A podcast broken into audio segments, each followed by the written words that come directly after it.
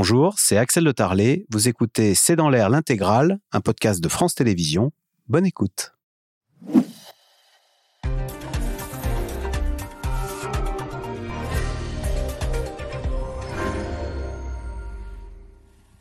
Bonsoir à toutes et à tous. Nouvelle condamnation à mort en Iran d'un Irano-Britannique de 61 ans accusé d'espionnage et, je cite, de corruption sur terre.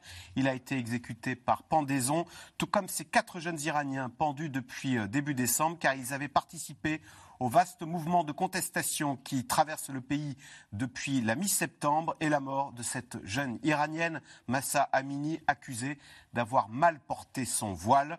Mais voilà, malgré une répression toujours plus cruelle, la contestation ne s'éteint pas en Iran. Question, quels sont les ressorts de cette protestation? Le régime des va-t-il réussir à mater les rebelles ou est-il condamné à court ou moyen terme? Comment analyser le rapprochement entre Téhéran et Moscou? Et puis, quelle menace représente l'Iran et son programme nucléaire à un stade plus qu'avancé? C'est le sujet de cette émission de C'est dans l'air, intitulée ce soir Iran, silence on tue. Pour répondre à vos questions, nous avons le plaisir d'accueillir Pascal Boniface. Vous êtes directeur de l'IRIS. On peut retrouver la nouvelle édition de votre livre 50 idées reçues sur l'état du monde. C'est aux éditions Armand Collin. Agnès Levallois, vous êtes spécialiste du Moyen-Orient, maître de recherche à la Fondation pour la recherche stratégique.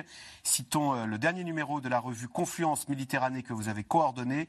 Pouvoir des armées et armées au pouvoir au Moyen-Orient. Delphine Minoui, vous êtes grand reporter au Figaro. Vous avez été correspondante à Téhéran de 1997 à 2009. Votre livre Je vous écris de Téhéran est publié en format poche. Et puis, euh, je cite votre enquête qui a été publiée cette semaine euh, sur les médecins en Iran, qui s'intitule Traqués par les nervis du régime, des médecins iraniens se risquent toujours au chevet des manifestants.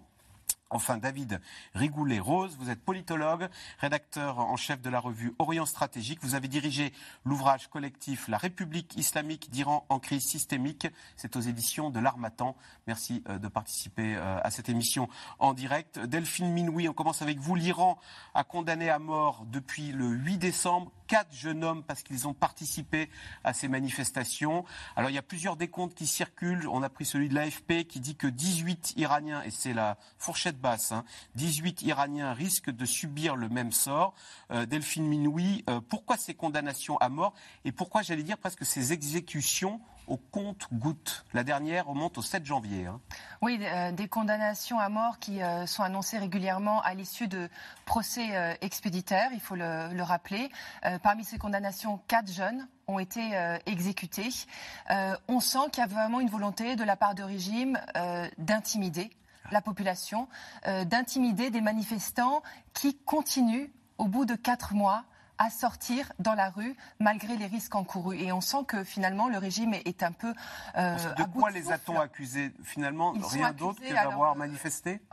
Si je traduis du persan, d'inimitié envers Dieu, mais euh, grosso modo, euh, ce sont des jeunes, comme tous ces jeunes qu'on voit dans les rues qui, sortent aujourd'hui, euh, qui revendiquent On les voit la liberté, qui, qui crient ce magnifique slogan Femme, vie, liberté, qui demandent la fin du régime, qui demandent un changement, qui demandent un nouveau système, et, et, et pour les sanctionner, pour intimider, pour se venger aussi, le pouvoir exécute. Pourquoi ces quatre jeunes hommes Quel est le profil recherché Agnès Levallois? Ils étaient connus ou justement ce sont quatre euh, lambda, quatre manifestants, je vais dire, pris au hasard presque? C'est vraiment des manifestants lambda, puisqu'on a bien vu qu'il y a une stratégie aussi du régime qui n'est pas de s'attaquer à des personnes trop connues, ou en tous les cas les personnalités connues. Et il y en a eu, hein, des artistes, des cinéastes, mais certaines d'entre elles ont réussi à sortir de prison, alors qu'on voit avec ce, profil de ces quatre jeunes qu'il s'agit vraiment de, prendre des personnes qui n'ont pas forcément de réseau, qui vont pouvoir leur permettre aussi de, montrer sur la place publique euh, et de pouvoir déclarer des, des propos beaucoup plus politique. Donc on va prendre des jeunes. Euh, et là aussi, il s'agit vraiment d'intimider et de dire, vous voyez bien, ça peut arriver à n'importe qui. Et donc faites attention et surtout arrêtez de manifester parce que, eh bien, on va vous prendre et on va vous, vous tuer, comme ça a été le cas pour ces quatre jeunes. David Rigoulet-Rose, ce sont quatre jeunes hommes qui ont été pendus. Ça, c'est le sort qui pend au nez des jeunes hommes. Et les jeunes femmes, parce qu'il y a des jeunes femmes qui manifestent, euh, que risquent-elles en manifestant? Bah, elles risquent leur vie euh, dans le cas où il y a des, des balles qui sont tirées, de toute façon. Mais il y a, il y a ce qui est intéressant. Ah, Parce qu'en plus des pendaisons, la police tire à balles réelles avec la volonté oui. d'abattre Bah, pas partout, mais en tout cas avec des plombs. Et, et ce qui est intéressant, c'est qu'il y a une, une, une- une répression genrée, en fait. Euh, euh, souvent, à l'endroit des femmes, on vise des parties spécifiques du corps, euh, soit pour les défigurer, soit les parties intimes. Euh, donc, c'est étrangement, C'est vicieux, ça. C'est oui, ça, ça rejoint d'ailleurs le- le- le- l'obsession par rapport au hijab, hein, avec euh, euh, la ségrégation genrée. Il y a effectivement un traitement différencié, délibéré, qui, qui de toute façon est destiné à, à terroriser, mais, mais c'est significatif effectivement du logiciel du régime. Pascal Boniface, c'est le signe de quoi ça? Un régime qui en vient à pendre euh, sa jeunesse euh, masculine et à tirer sur les parties infâmes, euh, in- infâmes, infimes, euh, intimes, oh là j'y arrive, des, des jeunes iraniennes comme pour les défigurer euh, et leur faire du mal. Et Axel, on pourrait ajouter à votre tableau déjà quand même très, très saisissant les 500 morts. 500 manifestants qui ont été tués par les forces dites de sécurité, mais en tous les cas qui portent assez mal leur nom dans les circonstances. Donc effectivement, c'est un régime qui a peur qui a peur, qui sent qu'il vacille sur ses bases, il sent qu'il est totalement rejeté par la population. Il y a peut-être encore 10, 15, grand maximum 20% des Iraniens qui soutiennent encore le régime, mais pour tous les autres, c'est un rejet massif. Et donc, il pense qu'il ne peut se maintenir qu'en terrorisant effectivement euh, la population, qu'en disant que bah, le jour où ils auront peur, finalement, Ça Bachar peut el-Assad- tenir longtemps comme ça. bah, regardez Bachar el-Assad. Euh, la révolution a commencé de façon pacifique. Des gens qui ont manifesté en demandant la liberté, en luttant, en protestant contre la corruption. Et Bachar el-Assad a réprimé. Après, le conflit s'est également internationalisé, ce qui a ajouté à cela. Mais résultat, la Syrie est détruite et Bachar est toujours au pouvoir. Et donc là, on voit bien que le, le pays va de plus en plus mal. La monnaie iranienne a perdu 50% en un an de sa valeur par rapport au dollar, ça veut dire que tout ce qui est importé, et c'est l'essentiel de ce qui est consommé, vaut euh, deux fois plus cher, euh, ou la moitié plus cher. Mais néanmoins, le régime est toujours là. Alors là, vraiment, le jeu, c'est est-ce que qui va se lasser le premier? Est-ce que ce sont les contestataires qui, euh, à force de se faire malmener, tuer, pour ne pas parler des viols nombreux également euh, qui sont faits parce que en termes de répression genrée, euh, comme toujours, bien sûr, les femmes sont victimes, même si des hommes aussi sont victimes de viols par ailleurs. Donc il y a aussi la volonté d'humilier. Euh, et puis parmi aussi les instruments de répression, ce sont des amendes qui sont données et qui sont pour libérer ceux qui sont faits prisonniers et qui ruinent des familles, qui ruinent des familles parce que il y a des amendes dont les montants sont vraiment très forts et les Donc familles le- l'État se livre à une sorte de raquette. raquette ça, vous voulez récupérer votre fils, vous Voilà. payez. Et, et- et en fait, les gens ont peur que s'il reste en prison, il lui arrive des condamnations. Parce que non seulement la justice expéditive, comme vous l'avez dit, Delphine Mioui, mais en plus, les, donc c'est des procès sans avocat et les droits de la défense sont en rien respectés. Mais le- l'exécution vient, il n'y a pas d'appel. Et l'exécution est faite deux ou trois jours après le procès. Donc euh, ce n'est en rien une justice. Est-ce que les mères euh, Delphine Minoui sont terrorisées en disant mais ne va plus manifester mon enfant, je t'en supplie, parce que ça va, ça va se terminer, tu vas être euh, attrapé, condamné, pendu On l'entend très souvent et c'est là où on voit qu'il y a un vrai décalage de, de génération. On fait face à, à des adolescents souvent qui ont euh, 15-16 ans, qui n'ont peur de rien, qui sortent dans la rue et, et- et les mères sont désespérées, elles n'arrivent pas à les retenir. Et d'ailleurs souvent, ils vont dormir chez les copains, ils vont dormir chez les voisins pour, euh, pour pouvoir euh, ressortir à nouveau, pour pouvoir aussi fuir euh, les services de sécurité qui les traquent, qui les poursuivent de maison en maison. Mais ce qui est en train de se passer aussi, c'est que la violence est telle, on est arrivé à un tel niveau de, de- de brutalité. Vous avez ce petit garçon, Kian, qui a été tué à l'âge de, de 10 ans, qui a, qui a ému tout le pays. Et bien ça, en fait, ce qui se passe, c'est que euh, plus il y a de, de morts, plus il y a de répression, plus la colère augmente et plus les mères commencent, elles aussi, à sortir dans la rue euh, pour manifester. Et les manifestations, David Rigolero, alors, on n'a pas forcément beaucoup d'informations qui viennent dire mais elles sont quotidiennes ou justement euh, à force d'avoir recours à la violence, le pouvoir à Téhéran a réussi à, à en réduire le nombre Alors statistiquement, effectivement, il y a l'impression d'un tassement des manifestations euh, par rapport au début du mouvement. Mais il y a un effet d'optique parce qu'en réalité, euh, la contestation, c'est une contestation profonde de la société. Donc elle est protéiforme. Alors au début, il y avait, de toute façon, il n'y a jamais eu de manifestation de masse en fait. C'était des manifestations horizontales, groupusculaires. Ça apparaissait dans une ville, ça disparaissait, ça réapparaissait dans une autre, euh, parce qu'il y avait une agilité justement de, de, de la jeunesse contestataire, en sachant qu'ils étaient traqués, surveillés, etc. Euh, avec d'ailleurs les réseaux sociaux, euh, l'utilisation des VPN pour éviter d'être identifié, etc. Les réseaux sociaux fonctionnent. Et bah, donc, ils jouent un rôle important. Ils ont joué un rôle important, mais ils sont évidemment très. D'abord, il y a très peu de réseaux sociaux qui sont encore effectifs aujourd'hui. Et puis, euh, même l'utilisation du VPN a été criminalisée. Puisque la... Donc, le VPN, hein, il faut expliquer, ça permet de faire écran et de ne pas se faire repérer. Ça, permet en théorie de pouvoir contourner effectivement le, le traçage, etc. Mais aujourd'hui, la vente des VPN est, est criminalisé par le régime, parce que justement, il y a un objectif de, surveillance des réseaux sociaux qui, qui constitue un élément essentiel de la contestation depuis le début. Alors, le plus jeune avait seulement 22 ans. Quatre hommes ont donc été exécutés ces dernières semaines par le régime iranien. Quatre manifestants devenus le symbole de la répression sanglante exercée par le régime. Les Occidentaux s'indignent, mais selon les associations, plusieurs dizaines de personnes pourraient subir le même sort. Sujet de Walid Berissoul et Michel Bouilly. Un père sur la tombe de son fils, pendu deux jours plus tôt par le régime iranien. Faute d'avoir eu le droit de lui rendre visite en prison, il embrasse sa photo. Les seules nouvelles qu'il a pu avoir, c'est un appel téléphonique, les derniers mots d'un fils, quelques jours avant sa mise à mort.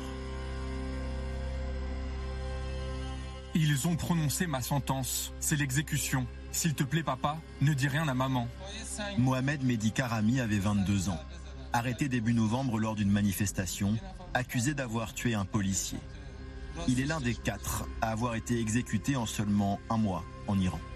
Au moins 80 personnes risquent la même sentence, malgré les supplications des familles. Filmés ici, à l'extérieur de la prison où ils sont détenus des condamnations prononcées par les tribunaux révolutionnaires lors de simulacres de procès télévisés pour les besoins de la propagande. Je regrette vraiment ce que j'ai fait. Je vous demande à vous et à la famille des martyrs de me pardonner. Admettez-vous avoir commis ces crimes? Oui. L'autre condamné ce jour-là s'appelle Majid Kazami. Un média dissident a publié hier un enregistrement audio où le jeune homme affirme avoir été forcé à des confessions. Ils m'ont frappé encore en me disant Tu dois dire ça au tribunal. J'ai dit Ok. J'ai subi une torture permanente. Tout ce que je leur ai dit, je l'ai avoué sous la torture. L'implacable répression du régime face à une contestation qui n'appelle plus seulement à la fin du port obligatoire du voile mais désormais à la chute de la République islamique et de son guide suprême. L'objectif des personnes présentes dans ces émeutes n'était pas de surmonter les faiblesses de notre pays, mais bien de détruire ses forces. Sans aucun doute, ces actions constituent une trahison. Dans le collimateur de l'ayatollah Khamenei, l'Occident, accusé d'être derrière les manifestants pour déstabiliser son pays. Ce matin, une nouvelle étape a été franchie avec l'annonce de l'exécution d'un Iranien qui avait aussi un passeport britannique. La peine capitale prononcée contre Ali Reza Abkari a été exécutée. Il était considéré par nos renseignements comme l'un des agents clés qui espionnaient pour le compte des Britanniques. L'Iran a exécuté un ressortissant britannique. Cet acte barbare mérite d'être condamné dans les termes les plus fermes. Cela ne restera pas sans réponse. Que peut faire l'Occident alors que l'Iran est déjà l'un des pays les plus sanctionnés au monde? Plusieurs pays européens, dont l'Allemagne, cherchent à viser le cœur du régime, son bras armé, les gardiens de la Révolution. Classer les gardiens de la Révolution en tant qu'organisation terroriste est politiquement important et a du sens.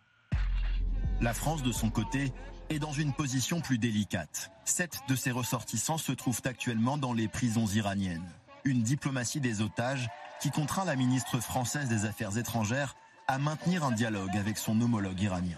Je lui ai parlé brièvement dans, dans, la salle du sommet pour lui demander à nouveau la libération immédiate des otages qui sont détenus par l'Iran et le plein respect du droit international humanitaire. Et pas seulement du droit international humanitaire, du droit international en général. Devant l'ambassade de France à Téhéran, le drapeau tricolore a été brûlé par des manifestants pro-régime, ulcérés par de nouvelles caricatures publiées la semaine dernière dans Charlie Hebdo. Nous devons être présents sur le terrain et réagir afin qu'ils ne pensent pas que nous ne défendons plus notre révolution et que notre foi se serait affaiblie. Une guerre des symboles, jusque dans ce village à l'ouest de Paris, où le fondateur du régime, Khomeini, a vécu en exil. Ses opposantes ont obtenu que cette plaque commémorative soit bientôt cachée. C'est ici que 45 ans plus tôt, la révolution islamique, devenue l'une des pires dictatures au monde, a été organisée. Pascal Boniface, on l'a oublié, mais l'ayatollah Khomeini euh, qui est à l'origine de la République islamique, était en, réfugié en France. on a une, il y a une relation, on a une responsabilité ah, quelque part. On ne pouvait pas savoir ce qu'il allait devenir. Euh, C'est-à-dire qu'il était en Irak, il, a, il avait été expulsé d'Irak, donc il a été accueilli en France et à Neuf-le-Château, donc dans les Yvelines, jusqu'à ce qu'il revienne de façon triomphale à Téhéran pour faire la En 79. En 79. Et puis ensuite, euh, au départ, c'était une révolution. Il y avait aussi des libéraux. Il n'y avait pas que euh, des religieux comme euh, Roménie. Et ensuite, je crois que c'est la guerre que l'Irak a lancée contre l'Iran qui lui a permis de basculer, de faire taire l'opposition et de prendre tous les pouvoirs. Et parmi les méfaits de Saddam Hussein, certainement que le renforcement du caractère théocratique du régime iranien compte beaucoup puisque tous les républicains ou les libéraux ont été au fur et à mesure euh, exécutés, emprisonnés ou chassés. Et euh, Roménie a profité de la guerre pour asseoir un pouvoir absolu euh, sur son pays. Agnès Levallois, question téléspectateur. Les Iraniens qui ne manifestent pas, sont-ils favorables au régime neutre ou effrayés Est-ce qu'il y a une petite minorité, euh, une, petite bourgeoisie iranienne qui, au fond, euh, se satisfait de ce régime et, le soutient en disant on n'est pas si mal et qui regarde d'ailleurs en Syrie ce que ça peut donner quand ça dérape? Alors c'est évident que comme dans tout régime, il y a une base et que le régime a encore une base qui est beaucoup moins importante aujourd'hui qu'elle ne l'était auparavant, évidemment. Et en raison de ce que disait Delphine tout à l'heure, à savoir que la violence de la répression, en fait, a détourné même certains Iraniens qui étaient plutôt proches du régime et qui trouvaient que ces manifestations finalement n'allaient pas dans le bon sens, aujourd'hui sont en train de se détourner de ce régime, estimant que celui-ci fait preuve de beaucoup trop de violence et de répression par rapport aux revendications telles qu'elles sont exprimées par une partie de la population.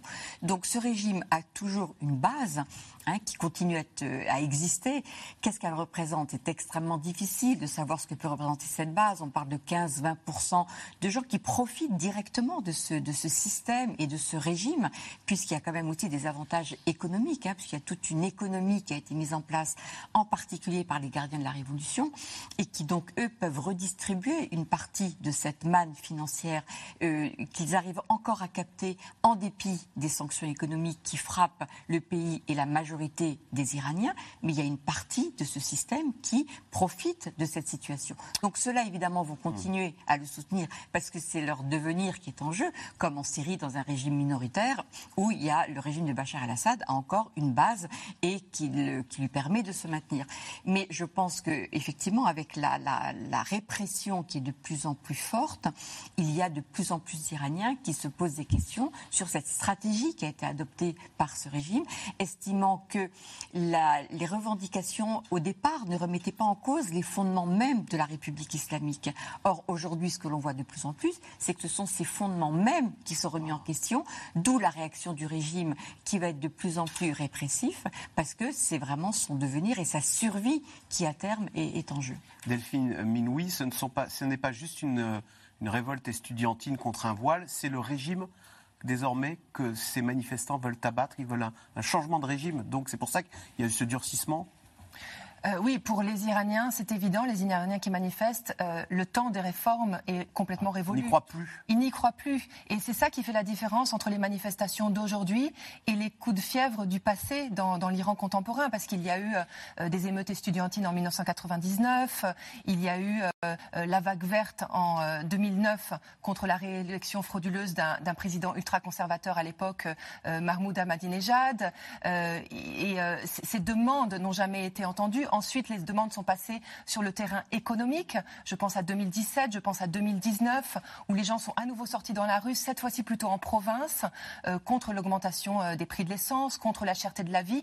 Et en fait, aujourd'hui, c'est l'accumulation de toutes ces demandes. Les gens n'en peuvent plus parce que le régime, non seulement les castre, les tue, les met en prison, mais en plus ne répond pas euh, aux, revendications de la population. Donc si c'est le régime qui est menacé, est-ce que, et, que la nature de cette contestation est différente, est-ce que le régime peut tomber et Ça fait quatre mois qu'il y a des manifestations. Est-ce que la peur, à un moment, peut changer de camp? Je pense qu'on est entré dans une séquence révolutionnaire, mais on n'est pas encore complètement dans une révolution. Le, point de bascule n'a pas encore été atteint, euh, parce que tout simplement, la masse critique, elle n'est pas encore dans les rues, comme on le disait tout à l'heure. Il y a des gens qui ont peur, euh, les parents de ces jeunes euh, qui, sortent manifester. il y a une grande majorité encore silencieuse. Peut-être qu'elle ne descend pas dans la rue, mais elle va revendiquer ses droits à travers les réseaux sociaux, à travers des petits attroupements au pied des immeubles, à la tombée de la nuit, sur les toits, des femmes qui arrachent leur voile euh, dans le métro pour, euh, pour manifester. Euh, mais il me semble aujourd'hui qu'on n'a pas encore atteint mmh. le pic de cette contestation qui risque d'arriver parce que, à côté de ces revendications politiques, il y a une asphyxie économique énorme. Des sanctions. et, plus on avance dans le temps, plus le régime sera incapable de répondre à la population, plus ça risque de basculer euh, vers une, radicalisation aussi. Parce qu'il faut aussi qu'on évoque euh, les franges marginalisées, euh, les provinces comme le Baloutchistan dans le sud, le, Kurdistan dans le nord-ouest, où là, quand je parle avec ces gens régulièrement par, par téléphone, par les réseaux WhatsApp, Skype, il y a des personnes qui nous disent qu'elles songent maintenant à s'armer et à passer à un stade supérieur. On pourrait passer à, des scènes de guérilla, de la révolte à des guérillas. Possiblement euh, dans certaines zones euh, du pays. Euh, mais encore une fois, à Téhéran, ce n'est pas encore le cas. ce sont des manifestations beaucoup plus pacifiques. mais tout ceci nous montre qu'on arrive à un état de, entre guillemets, de, pourrissement. Et on fait face à une impasse. Parce qu'il y a une radicalisation de part et d'autre. Personne n'est prêt à céder, ni le régime, ni la population. David Rigoleros, quel est le, le rapport des Iraniens par rapport à la religion? Parce qu'au fond, c'est une république islamique et quand on enlève le voile, est-ce que ça veut dire qu'on veut aussi se débarrasser de la religion? Est-ce que l'athéisme, est-ce qu'être athée, c'est une façon de protester? C'est pas forcément le problème de l'athéisme, c'est le, problème de la chape de plomb que représentent les prescriptions religieuses inhérentes au système qui avait été mis en place en 1979. C'est-à-dire que le, le principe du velayat et faqih, c'est-à-dire la primauté du religieux sur euh, sur le politique et toute l'organisation de la société. Fondamentalement, aujourd'hui, au, bout de quatre décennies, la société, elle est sécularisée en réalité. Elle est éduquée et sécularisée. C'est-à-dire qu'elle considère qu'on n'a pas à lui dicter euh, des prérogatives religieuses, euh, même si à titre personnel, il peut être croyant ou pas mais il considère que c'est pas au gouvernement de, donner des directives qui, qui sont... La religion, c'est à la maison, c'est pas dans les institutions. Oui, c'est ça? C'est ça. Et, effectivement, de ce point de vue-là, c'est probablement un tournant, comme vous le disiez, parce que c'est peut-être le, premier pays euh, du monde euh, musulman euh, qui, serait dans une perspective de sortie de l'islam politique. Donc c'est quand même un moment majeur. Euh, donc le régime pour l'instant tient parce qu'il n'y a pas d'alternative politique crédible constituée en face de lui, mais euh, à terme il est condamné effectivement. Euh, et, c'est une guerre d'usure en fait qui est engagée. C'est pour ça que c'est paradoxal parce qu'on attend un résultat immédiat, il ne peut pas y en avoir tout de suite parce que le régime a quand même des cartes dans sa main.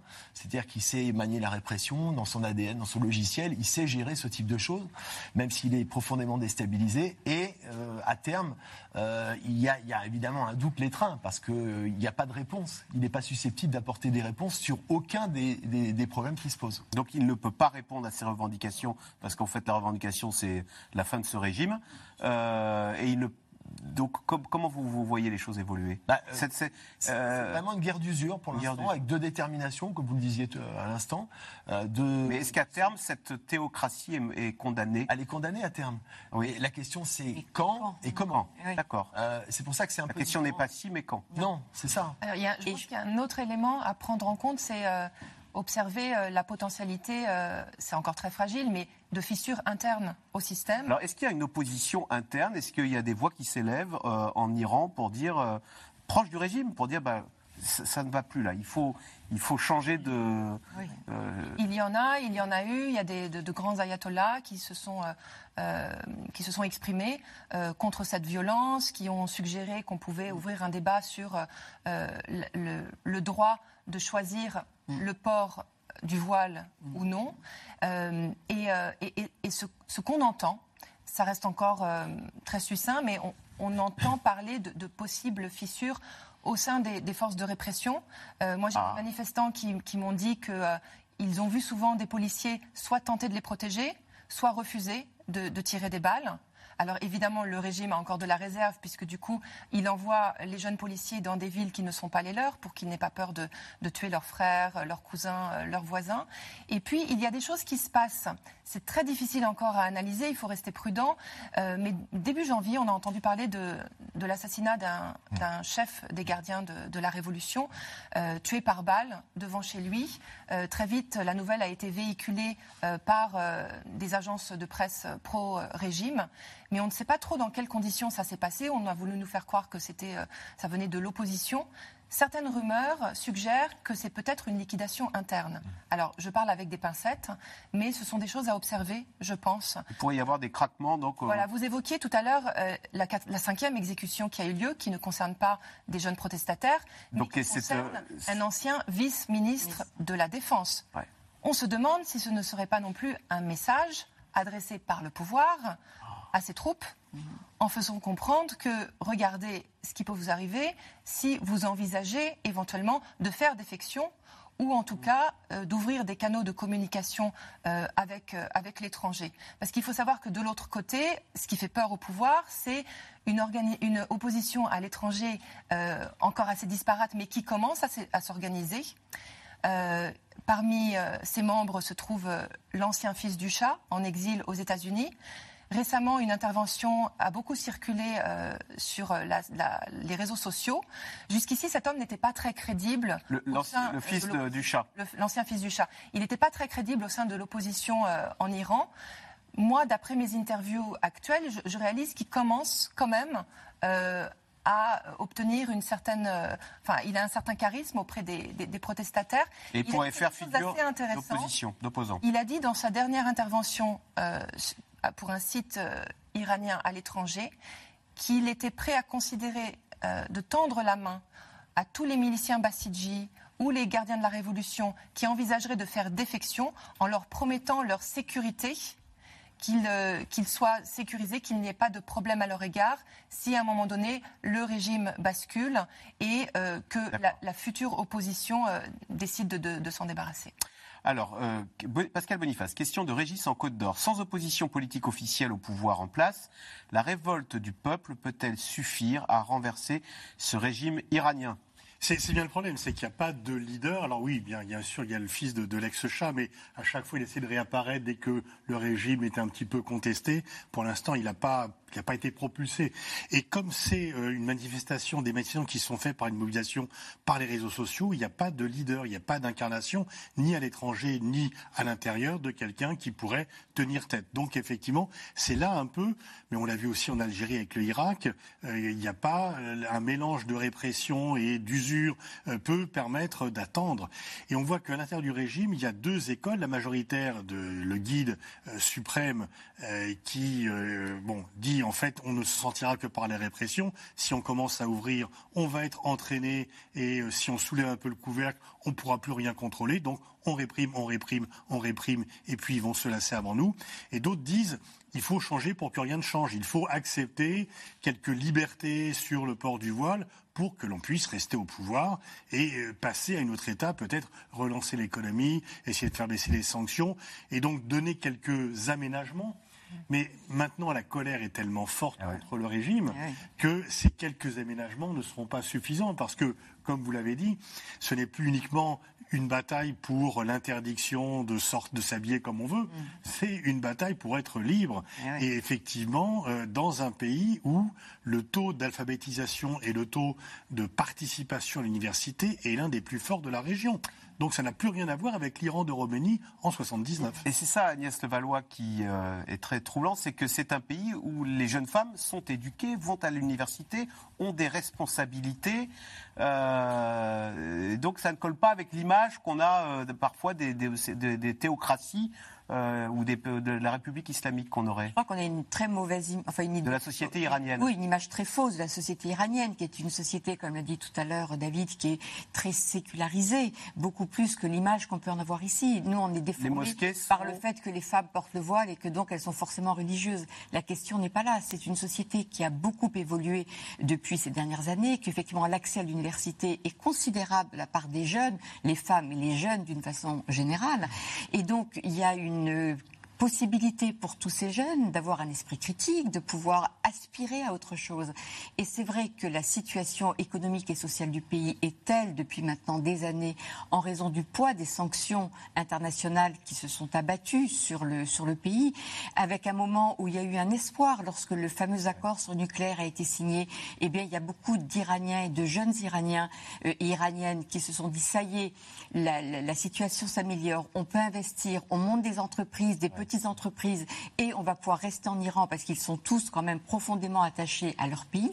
Et la désillusion a été absolument considérable parce qu'il y a eu cet espoir énorme et quelques années après, tout s'est renfermé, refermé en raison de la sortie de l'accord décidé par Donald Trump. Et donc ça, ça a été catastrophique pour la société parce qu'il y a vraiment eu un coup d'arrêt sur toute cette évolution qui était en cours et de toutes ces aspirations de la jeune génération qui est majoritaire dans ce pays et qui considère considère que la vie doit se passer différemment, en prenant des distances aussi vis-à-vis de la religion et même dans le comportement. Je sais, ah les dernières fois que je suis allée à Téhéran, où je mettais mon, foulard pour respecter, et des, dans la rue, j'avais des jeunes femmes qui me faisaient un signe en me disant de le pousser parce qu'elles, elles le mettaient là, et moi, en bonne euh, étrangère qui voulait faire attention, le mettais là. Et elle me disait mais non. Et donc, il y avait cette, ce mouvement qui allait vers euh, on prend des libertés par rapport aux normes. Et là, tout d'un coup, effectivement, tout ça, c'est complètement David Rigoulet-Rose, en fait, on a l'impression, en vous écoutant décrire la société iranienne, qu'on a une jeunesse presque occidentalisée, mais qui vit euh, sous un régime euh, moyenâgeux. Oui, c'est un régime qui est hors sol par rapport à sa population, c'est le problème. Il est totalement déconnecté, au sens propre du terme d'ailleurs, hein, par rapport aux, réseaux sociaux, euh, parce que c'est une population qui, qui, ne se reconnaît pas dans les institutions qui l'encadrent, tout simplement. Euh, et donc c'est intenable à terme. Euh, on peut pas, on peut pas avoir un, un régime euh, qui, qui, au lieu de l'accompagner, se durcit même. Hein. oui, mais se durcit logiquement parce qu'il y a une telle incompréhension par l'évolution de la société, par rapport à l'évolution de la société, qui paradoxalement d'ailleurs a été rendue possible partiellement par le, le, régime en question. Parce que c'est lui qui a ouvert ces bah, universités. la contraception au début également, c'est-à-dire qu'il y a un taux de, un taux de fécondité qui est très faible, qui est celui d'un pays développé, ce qu'on, ce qu'on imagine n'imagine pas par rapport à l'Afghanistan qui est à côté. Enfin, je veux dire, c'est un monde, c'est une autre planète. Et, donc, c'est effectivement, il y, a, il y, a, une incompréhension par rapport à, la situation euh, euh, très singulière euh, de l'Iran, qui a toujours historiquement été quand même un pays en avance des évolutions sociétales et, et, politiques dans la région. Donc, ce qui se passe est, est majeur, certainement. On n'a pas encore tous les, tous les attendus du mouvement, mais c'est ce qui se passe est vraiment quelque chose en fait, de majeur. Pascal Boniface, c'est ça quand on est une dictature, il fait pas bon avoir un peuple éduqué. Il ne faut pas ouvrir les universités parce ah bah. qu'après, on vient vous chercher des poux. C'est le pari afghan. C'est le pari afghan. On ne donne pas d'éducation aux femmes et aux filles. Et comme ça, comme ça, on est sûr de garder le pouvoir. C'est vrai que le taux des révolutions se font lorsque le taux eh d'alphabétisation dans les pays euh, commence euh, à s'élever. Euh, même que les, Iraniennes aujourd'hui, elles ont vraiment, enfin, quoi qu'il advienne de cette révolte, elles ont déjà fait leur propre révolution dans leur corps. Euh, mes, amis à Téhéran, mais également à Shiraz ou dans, des villages plus reculés, parce qu'il faut savoir que ce mouvement, il est général, il est intergénérationnel, il, se passe à travers tout le, pays. Euh, ces femmes m'envoient des, vidéos de, de, galeries de femmes dans les rues qui maintenant ne mettent plus le foulard. J'ai des copines à Téhéran qui vont travailler qui prennent le métro sans foulard, qui s'affichent avec des t-shirts, avec euh, euh, des blue jeans. Et c'était Alors la police des mœurs, elle, laisse faire la police On la voit plus. non, ils savent que, que, c'est fini. Euh, ce qui, ce qui, se passe aussi, ce qui est très flagrant, très marquant, c'est qu'il il fut un temps où une femme se faisait interpeller par la police des mœurs, elle courbait les chines. Aujourd'hui, si elle est attrapée par la police des mœurs, il y a tout de suite un essaim de Mhm. dizaines de femmes et d'hommes Oui. qui vont venir la soutenir parce qu'elles ont aussi le soutien des hommes. Ces filles me racontent qu'elles se font. Les, les- les- les hommes applaudissent dans la rue quand ils les voient sans foulard. Ils les félicitent sur la beauté de leurs cheveux, euh, de, de leur coupe, de leur couleur. Ça, c'est- inédit, c'est sans précédent et ça montre qu'il y a un point de non-retour à ce niveau-là qui a été atteint. Mais ça décrit surtout un peuple qui n'a plus peur. Donc la peur, si elle n'est plus dans le peuple, Le mur de la peur est tombé, en effet. elle va être du côté de la police des mœurs, la, la peur, non? En même temps, c'est vrai que la- la- la- les, les jeunes, comme ça, s'affranchissent et peuvent tenir tête à la police des mœurs ou à des policiers.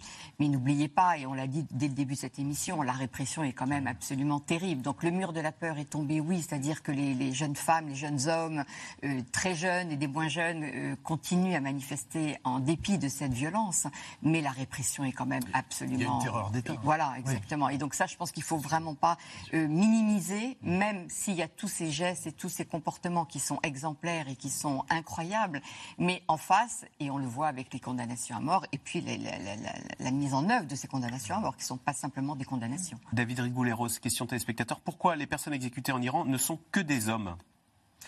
Alors, ce sont des jeunes hommes. Il y en a un qui était presque quar- quarantenaire, mais effectivement, ce sont des jeunes hommes parce que il s'agit de cibler, de terroriser ce qui était à, l'initiative du mouvement. Euh, je disais tout à l'heure qu'il y avait une, une stratégie de répression genrée. Effectivement, les condamnations ne sont pas des femmes. Euh, et c'est pas n'importe quels hommes qui sont visés. Par exemple, il y a des personnalités, comme le disait Agn- Agnès tout à l'heure, qui sont euh, font pas l'objet d'une condamnation à la peine capitale. Les footballeurs non plus pour l'instant, parce que ce sont des icônes presque intouchables. Donc, on va cibler des jeunes pour laisser supposer à l'ensemble de la population que ça peut concerner tout le monde. Je pense qu'ils n'osent pas s'attaquer aux femmes, parce que là, ça, ça Voilà. provoquerait pour le coup... Moi, j'ai l'impression Voilà. qu'ils s'attaquent aux femmes, mais de façon plus discrète, C'est en ça. pervers. C'est encore plus Il y a pervers. les prisons, c'est un trou noir. Euh, on me parle de, de cas de viol, Voilà. notamment euh, dans des prisons au fin fond du Kurdistan. Mm. Et, et- et c'est terrible, c'est terrible ce qu'on entend. J'ai interviewé euh, des filles également qui ont été éborgnées parce Mm. que euh, on leur a tiré euh, au fusil de chasse euh, volontairement euh, dans les yeux. Euh, donc il y a ces, ces actes-là de violence inouïe qui, voilà, défigurer le corps d'une femme, euh, c'est s'attaquer à, à- Et mais à je pense que symboliquement, c'est vrai qu'ils ne peuvent pas condamner et exécuter des femmes, parce que les femmes étant considérées dans ce régime quand même n'étant pas l'égal de l'homme, c'est le moins qu'on Ah puisse dire. Du coup, de condamner, Ça ça, serait une prenait. espèce d'absurdité et ça pourrait engendrer, alors là, une réaction encore plus forte qu'elle n'existe déjà de la part d'une partie de la société et au sein du régime qui se dirait mais comment peut-on s'attaquer aux femmes de cette façon-là? Ce qui évidemment n'enlève rien à la volonté de casser les femmes, mais différemment, mais pas de façon, j'allais dire aussi publique. David Rigouleros, vous disiez à l'instant, la, la prison c'est un trou noir. Quelles sont les pratiques qu'on suspecte dans les prisons iraniennes? Bah, euh, c'est malheureusement c'est le- c'est quasiment le système syrien. Euh, D'ailleurs, euh, c'est pas un hasard. C'est-à-dire? Bah, c'est effectivement euh, les- la torture généralisée euh, et euh, là on évoquait les viols. Certaines familles amènent euh, des pilules contraceptives à, leur- à leurs enfants parce que pour justement pour éviter euh, euh, les conséquences de ces viols. Euh, c'est une violence euh, extrême, mais simplement on a peu d'informations parce qu'il y a une chape de plomb terrible. C'est curieux parce que c'est une. euh, on prône la, séparation stricte entre les hommes et les femmes. Ça crée beaucoup de frustration et donc beaucoup de, de dérapage Ah oui. par la suite. Et puis justement, ce qui a été reproché à la gente féminine, c'est justement, euh, on veut les humilier dans leur féminité. euh, donc il y a une stratégie délibérée de, de- de violence à l'endroit de la, de la gente féminine, notamment dans le système carcé- carcéral.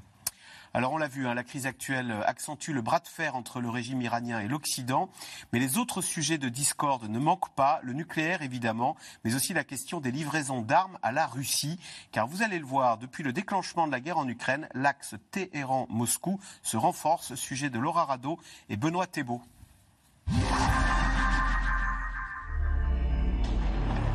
Ce sont désormais des armes clés dans l'arsenal russe pour semer la peur en Ukraine. Les drones kamikazes. Des Shahed 136 de fabrication iranienne. À la veille de la nouvelle année, ce sont ces petits avions chargés d'explosifs qui ont frappé la capitale. Peu coûteux et disponibles en nombre, les forces ukrainiennes affirment en avoir déjà abattu plus de 300. Les récentes attaques contre des infrastructures critiques à Odessa et l'attaque d'hier à Kiev ont utilisé des drones Shahed 136 qui transportent des munitions fabriquées par la République islamique d'Iran.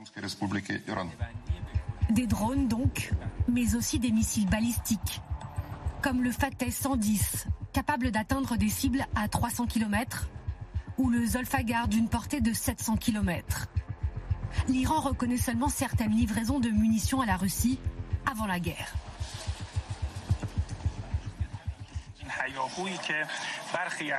Les pays occidentaux à l'origine de ce remue-ménage prétendent que l'Iran a fourni des missiles et des drones à la Russie pour frapper l'Ukraine. C'est complètement faux. En ce qui concerne les missiles, pour les drones, c'est vrai. Nous avons livré un nombre limité de drones à la Russie plusieurs mois avant le début de la guerre. Si le régime des Mollahs minimise, Téhéran semble bien être un fournisseur indispensable pour Moscou, tant les réserves s'épuisent sur le terrain. Face à cette alliance de circonstances, les puissances occidentales alertent et renforcent leurs sanctions contre les autorités iraniennes.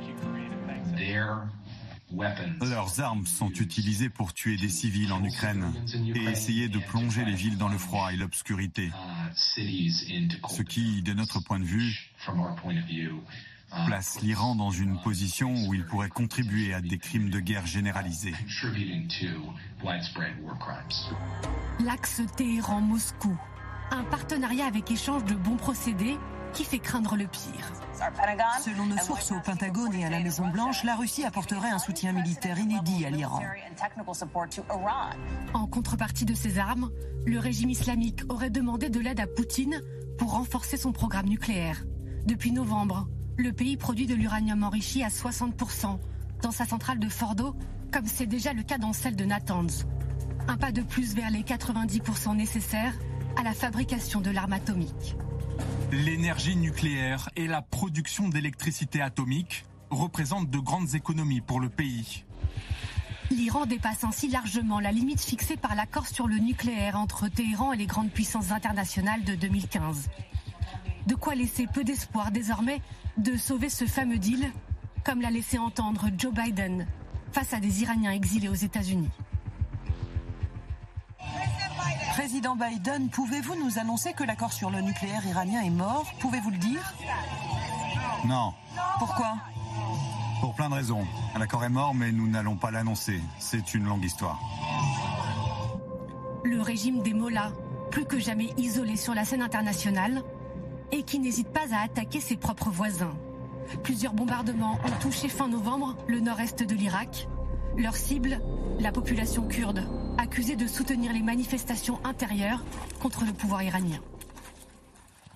Euh, question téléspectateur Pascal Boniface, c'est Michel. Que vend la Russie à l'Iran? On a parlé dans le reportage d'un axe Téhéran-Moscou.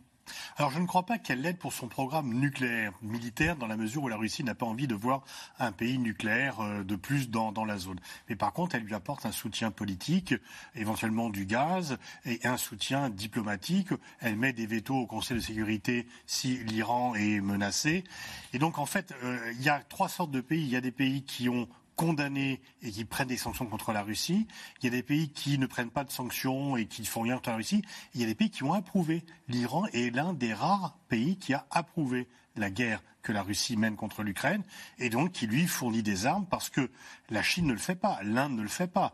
Ils ne veulent pas se fâcher avec la Russie, mais ils n'aident pas militairement la Russie. Quels sont les deux seuls pays qui aident militairement la Russie par la fourniture d'équipements militaires dont la Russie a besoin parce que son industrie ne suffit plus à produire ce dont elle a besoin pour bombarder massivement l'Ukraine, c'est la Corée du Nord et l'Iran. Donc c'est une sorte de club des trois euh, d'un genre tout à fait particulier. Delphine Minoui, au sujet de ces fameux drones que l'Iran livre à Moscou, vous avez écrit Iran, l'Occident reconnaît l'efficacité des drones iraniens. C'est vrai que euh, sont redoutables. Ils, nous font, ils nous font, ils pourraient nous attaquer d'ailleurs ces, drones iraniens. et on les a en Europe, en tous les cas, on les voit. Euh, on les voit tomber en Europe. Je pense que ça fait partie des messages que Téhéran veut faire passer au-delà de ce nouvel axe euh, idéologique, géopolitique euh, entre euh, Téhéran et, la Russie. Il y a aussi cette volonté délibérée de dire aux Européens, regardez, vous pouvez réaliser que vous pouvez être à, portée de main, frapper... L'Europe est à portée d'armes.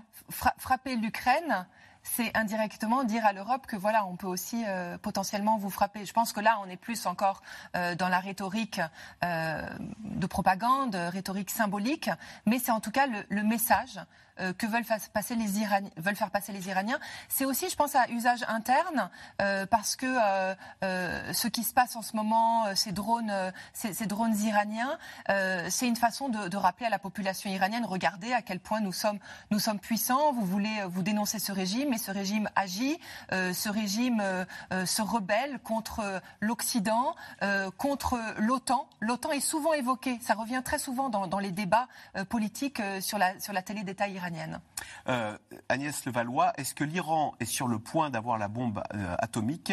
Et deuxième question, et qu'est-ce que ça changera ou changerait? Alors c'est sûr que l'Iran est, vraiment dans une stratégie d'enrichissement de l'uranium bien au-delà de ce qui avait été conclu lorsqu'il y a eu ce fameux accord, puisque les Iraniens ne se sont plus tenus de respecter les termes de cet accord, puisque les Américains de Trump s'en sont retirés, et que depuis, ils ont donc accéléré le, tout ce processus d'enrichissement qui fait qu'effectivement, aujourd'hui, nous sommes dans une situation en Iran qui est inquiétante pour nous, puisqu'ils ils avancent très vite dans l'acquisition de moyens leur permettant après d'avoir cette, cette arme.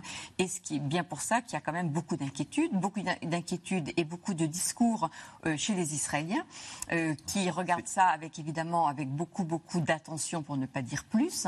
Et donc on peut tout à fait euh, imaginer à terme, en fonction de l'avancement de ce programme, que les Israéliens pourraient être tentés de mener une opération, sachant que ce ne sont pas les Américains qui préventive, préventive comme ils l'ont déjà fait dans la région. Euh, je rappelle ce qui s'est passé en Irak dans les années 80.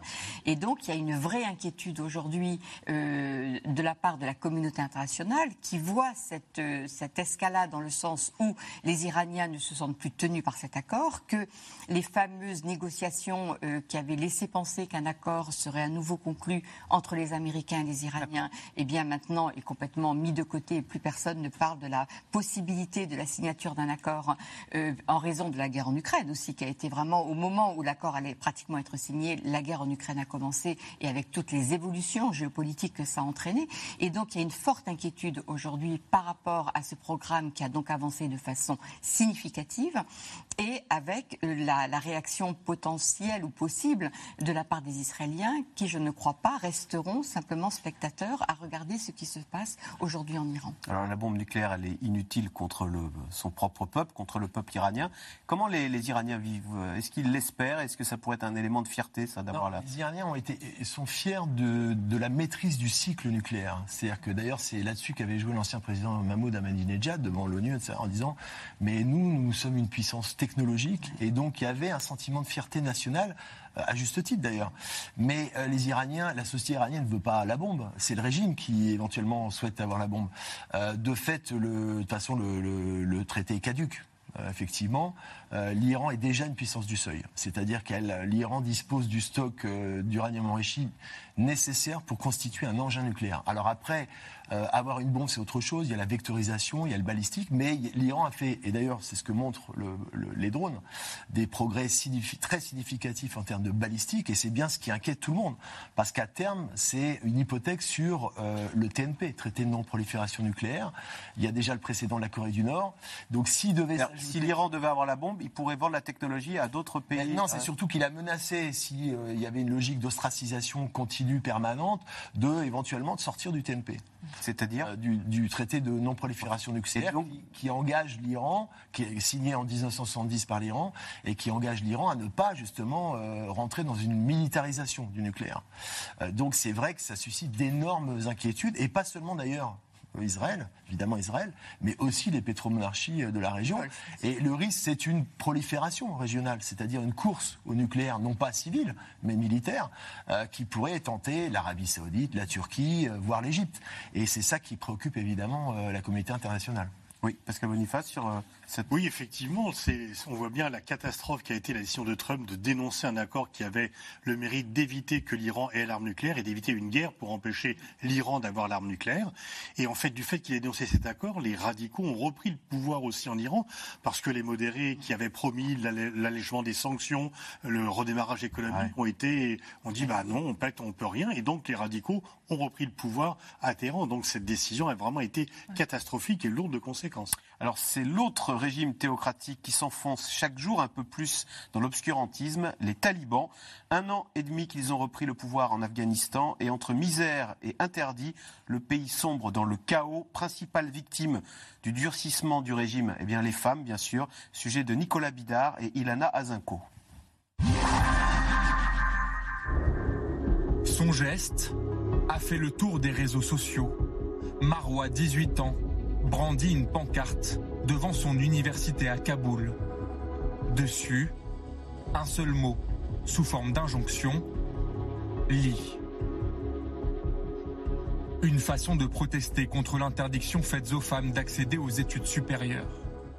Un an et demi après la prise de pouvoir des talibans, les femmes afghanes ne peuvent plus se balader sans un homme de leur famille et ont presque disparu de l'espace public.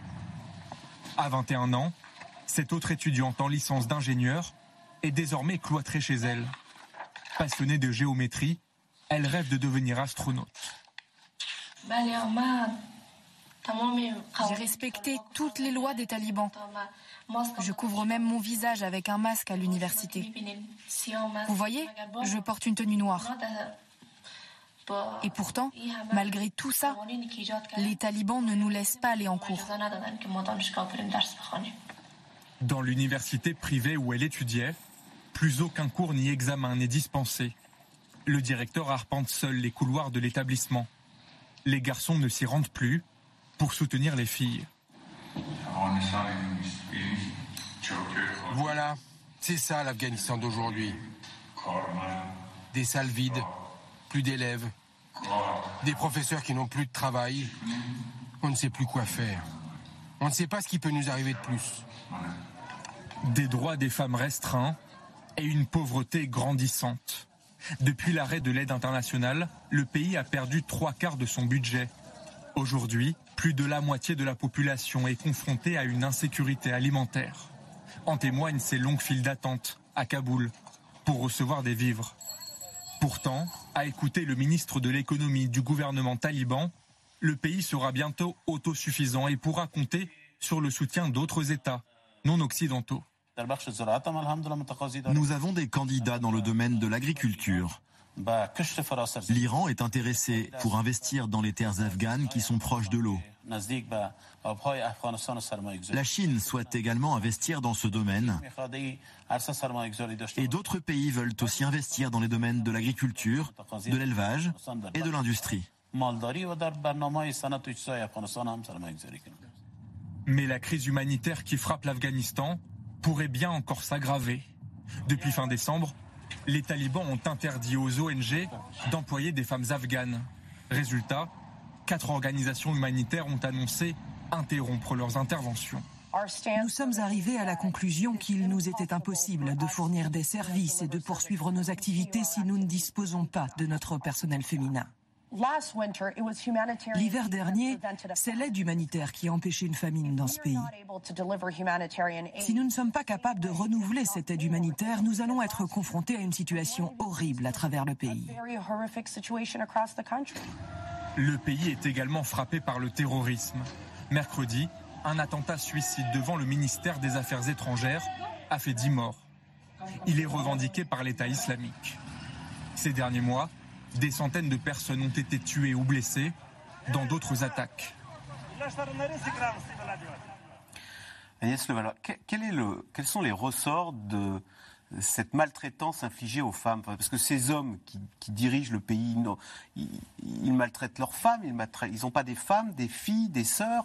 Si, ils ont des femmes, des filles, des sœurs. Et alors, ça leur est égal qu'elles souffrent? Ben, ils sont pas du tout. Enfin, je crois qu'on a vraiment du mal à comprendre ce qui peut se passer dans la tête de, ce régime et de ces talibans qui sont vraiment dans une logique effectivement d'exclusion totale des femmes de l'espace public et de tout ce qui peut permettre d'exister, tout simplement. Et c'est vrai qu'on est vraiment dans un système. Enfin, moi-même, j'ai beaucoup de mal, de toute façon, à essayer de, comprendre comment on peut arriver à une situation qui paraît tellement aussi absurde et aussi, dramatique de, pouvoir se priver de la moitié de la population et de la société est une aberration absolument totale. Et on voit bien l'absurdité qui est poussée à l'extrême avec aujourd'hui ces talibans qui refusent que des femmes afghanes travaillent dans les ONG, alors que ce sont elles qui permettent à la population de ne pas mourir de faim, parce qu'on est quand même dans une situation euh, humanitaire absolument catastrophique. Et donc on a, on a le sentiment d'un aveuglement tel ou d'une... Je ne sais même pas comment caractériser euh, ce dans quoi vivent ces hommes qui dirigent l'Afghanistan, puisque ça va même à l'encontre de leurs propres intérêts, qui est quand même d'avoir cette soupape finalement de sécurité que représente l'investissement de ces ONG qui permettent à la population de ne pas mourir de faim, tout simplement. Delphine Minoui, question téléspectateur. Que risquent les femmes afghanes qui manifestent ou qui expriment publiquement leur désaccord? Ben, elles risquent gros, elles risquent des coups de fouet, elles risquent la prison, euh, elles risquent d'être euh, forcées euh, d'épouser le premier homme à qui elles viennent de parler parce qu'on considère qu'il ne faut pas parler à un homme qui n'est pas son frère ou son père. Et, aujourd'hui, en effet, pour rejoindre ce que disait Agnès de Valois, c'est catastrophique ce qui est en train de se, se produire parce que aujourd'hui, les femmes ben, n'ont plus accès au savoir.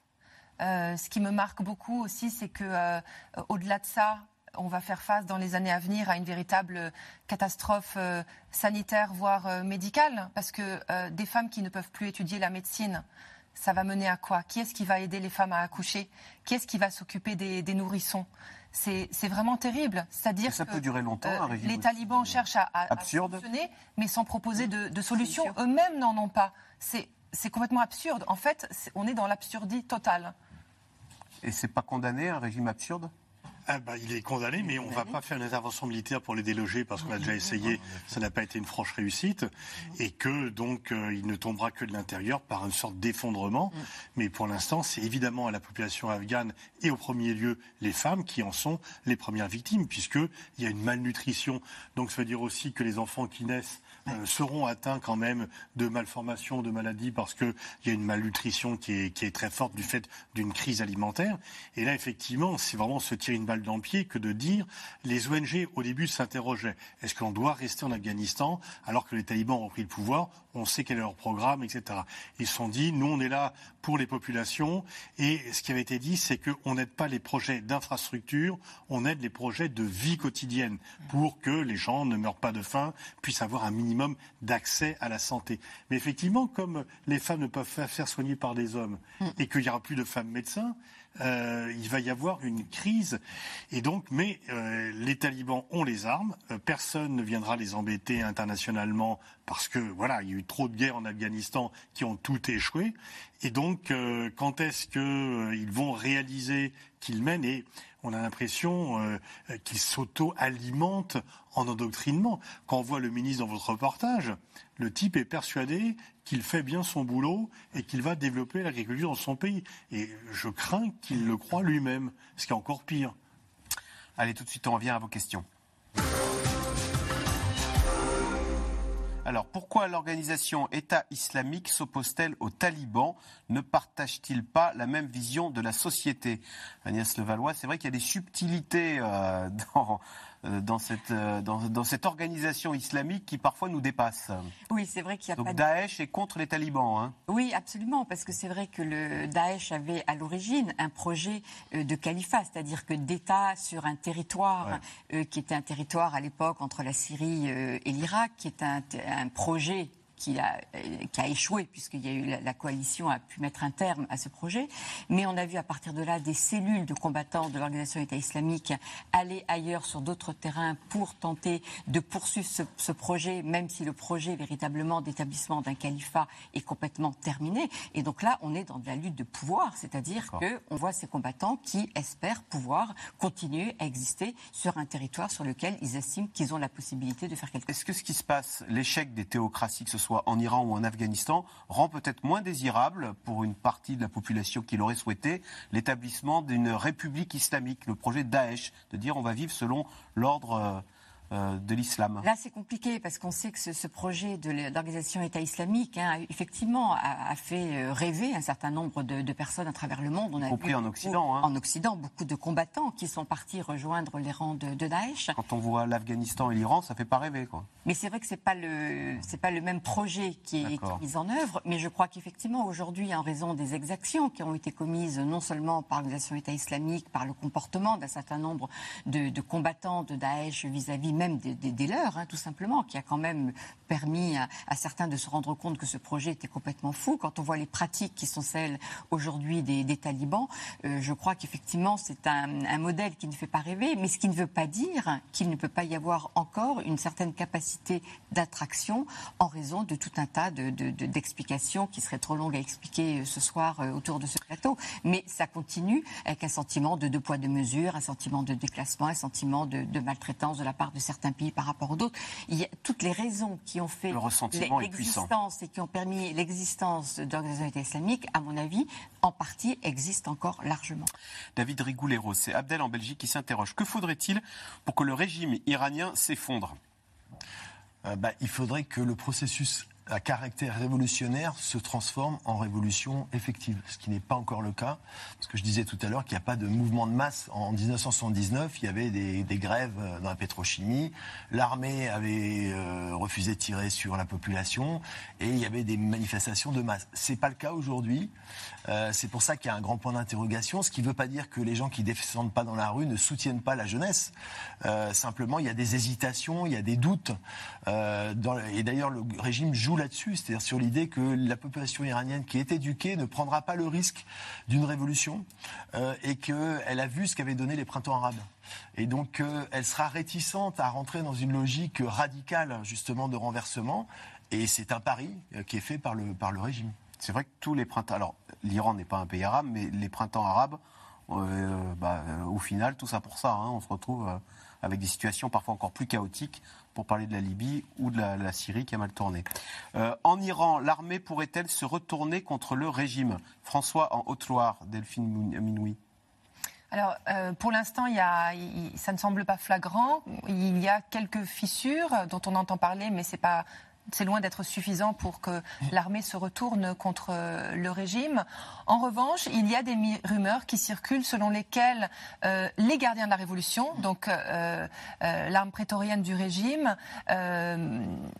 envisageraient, si à un moment donné le régime est prêt et est au bord de l'effondrement, les gardiens de la Révolution pourraient décider de prendre la relève et d'organiser un, coup d'État euh, interne. Ce n'est pas exclu. Il faut rappeler que le guide suprême, l'ayatollah Ali Khamenei, a 86 ans, il a un cancer, euh, il n'est pas éternel. Et donc le jour où il disparaîtra, eh bien, les gardiens de la révolution, les post comme on les appelle, seront dans le coin pour essayer de, de récupérer le pouvoir. David Rigoulet-Rose, il y a cette question que l'Occident inscrive les gardiens de la Révolution sur la liste terroriste. Est-ce que ça leur ferait une belle jambe ou est-ce qu'ils seraient sensibles à cette étiquette qui leur serait accolée par euh, les pays occidentaux? Ils ne sont pas insensibles à ce genre de, mesures, même si ça ne paraît pas euh, fondamental pour changer. Ce n'est pas un game changer. Mais euh, c'était une mesure qui avait été prise d'ailleurs à la fin du. Étiqueté terroriste, ils verraient ça d'un mauvais oeil. Bah, c'est jamais agréable quand même d'être stigmatisé. et de. Euh, L'Iran a toujours voulu être considéré comme un État respectable, pris en considération. Donc le fait de, stigmatiser, de, de blacklister un, élément essentiel du système iranien, c'est jamais. Donc on pourrait le faire alors Ça pourrait les. Bah, si je veux dire, c'est dans l'air, puisque les Européens sont en train d'examiner cette option, euh, qui serait un alignement d'ailleurs à la décision de Donald Trump euh, à la fin de son mandat, puisque c'est lui qui avait pris l'initiative juste avant de, passer le, relais à, Joe Biden, de les mettre sur la liste noire, qui ils n'ont pas été retirés d'ailleurs par Joe Biden. Et là, ce serait effectivement une convergence de vues liée à la situation actuelle. Euh, Agnès Levallois, question de Franck en Haute-Seine. Les prisonniers français en Iran accusés d'espionnage pourrait-il être condamné à mort? La France a-t-elle les moyens d'éviter cela? Puisque je rappelle qu'il y a eu un, alors c'est pas un prisonnier, mais il y a eu cet Irano-Britannique qui a été condamné à mort et pendu, euh, on vient de l'apprendre, hein, de 61 ans. Alors j'ai du mal à croire que l'Iran pourrait aller jusque-là. Alors euh, après, je me, méfie dans ma réaction, c'est-à-dire que ça me paraîtrait tellement dingue que j'ai du mal à pouvoir imaginer que ce régime, qui est un régime, euh, qui, ce ne sont pas des fous, les Iraniens qui sont au pouvoir. Ils ont leurs intérêts qu'ils défendent et ils, euh, ils ont toujours quand même agi vis-à-vis, en tous les cas, de la France, avec laquelle la relation est quand même très compliquée, hein, puisqu'on a quand même sept, sept, sept ressortissants qui sont retenus en otage, que ceux qui sont d'origine iranienne ne sont pas reconnus comme des binationaux, et donc ce qui donne au régime un plus, de, plus, de, plus de moyens d'agir. Hein. Et donc ça, évidemment, c'est absolument dramatique. Moi, je crois que les Iraniens ont plutôt intérêt, de ce que je comprends, à garder cette carte entre les mains plutôt que d'aller jusqu'à la condamnation à mort. À ce stade, je n'y crois pas du tout, parce que je crois que c'est un régime qui a plutôt intérêt à garder des cartes en main, et c'est ce qu'il fait jusque-là. Mais la situation se dégradant beaucoup, moi, je ne peux rien exclure, évidemment, et heureusement pour moi, je ne suis pas dans la tête de ces responsables. Eh bien, merci beaucoup de nous avoir éclairé euh, sur cette situation euh, dramatique en Iran. Merci d'avoir participé à cette émission. Bonne soirée sur France 5 et à lundi avec Caroline Roux.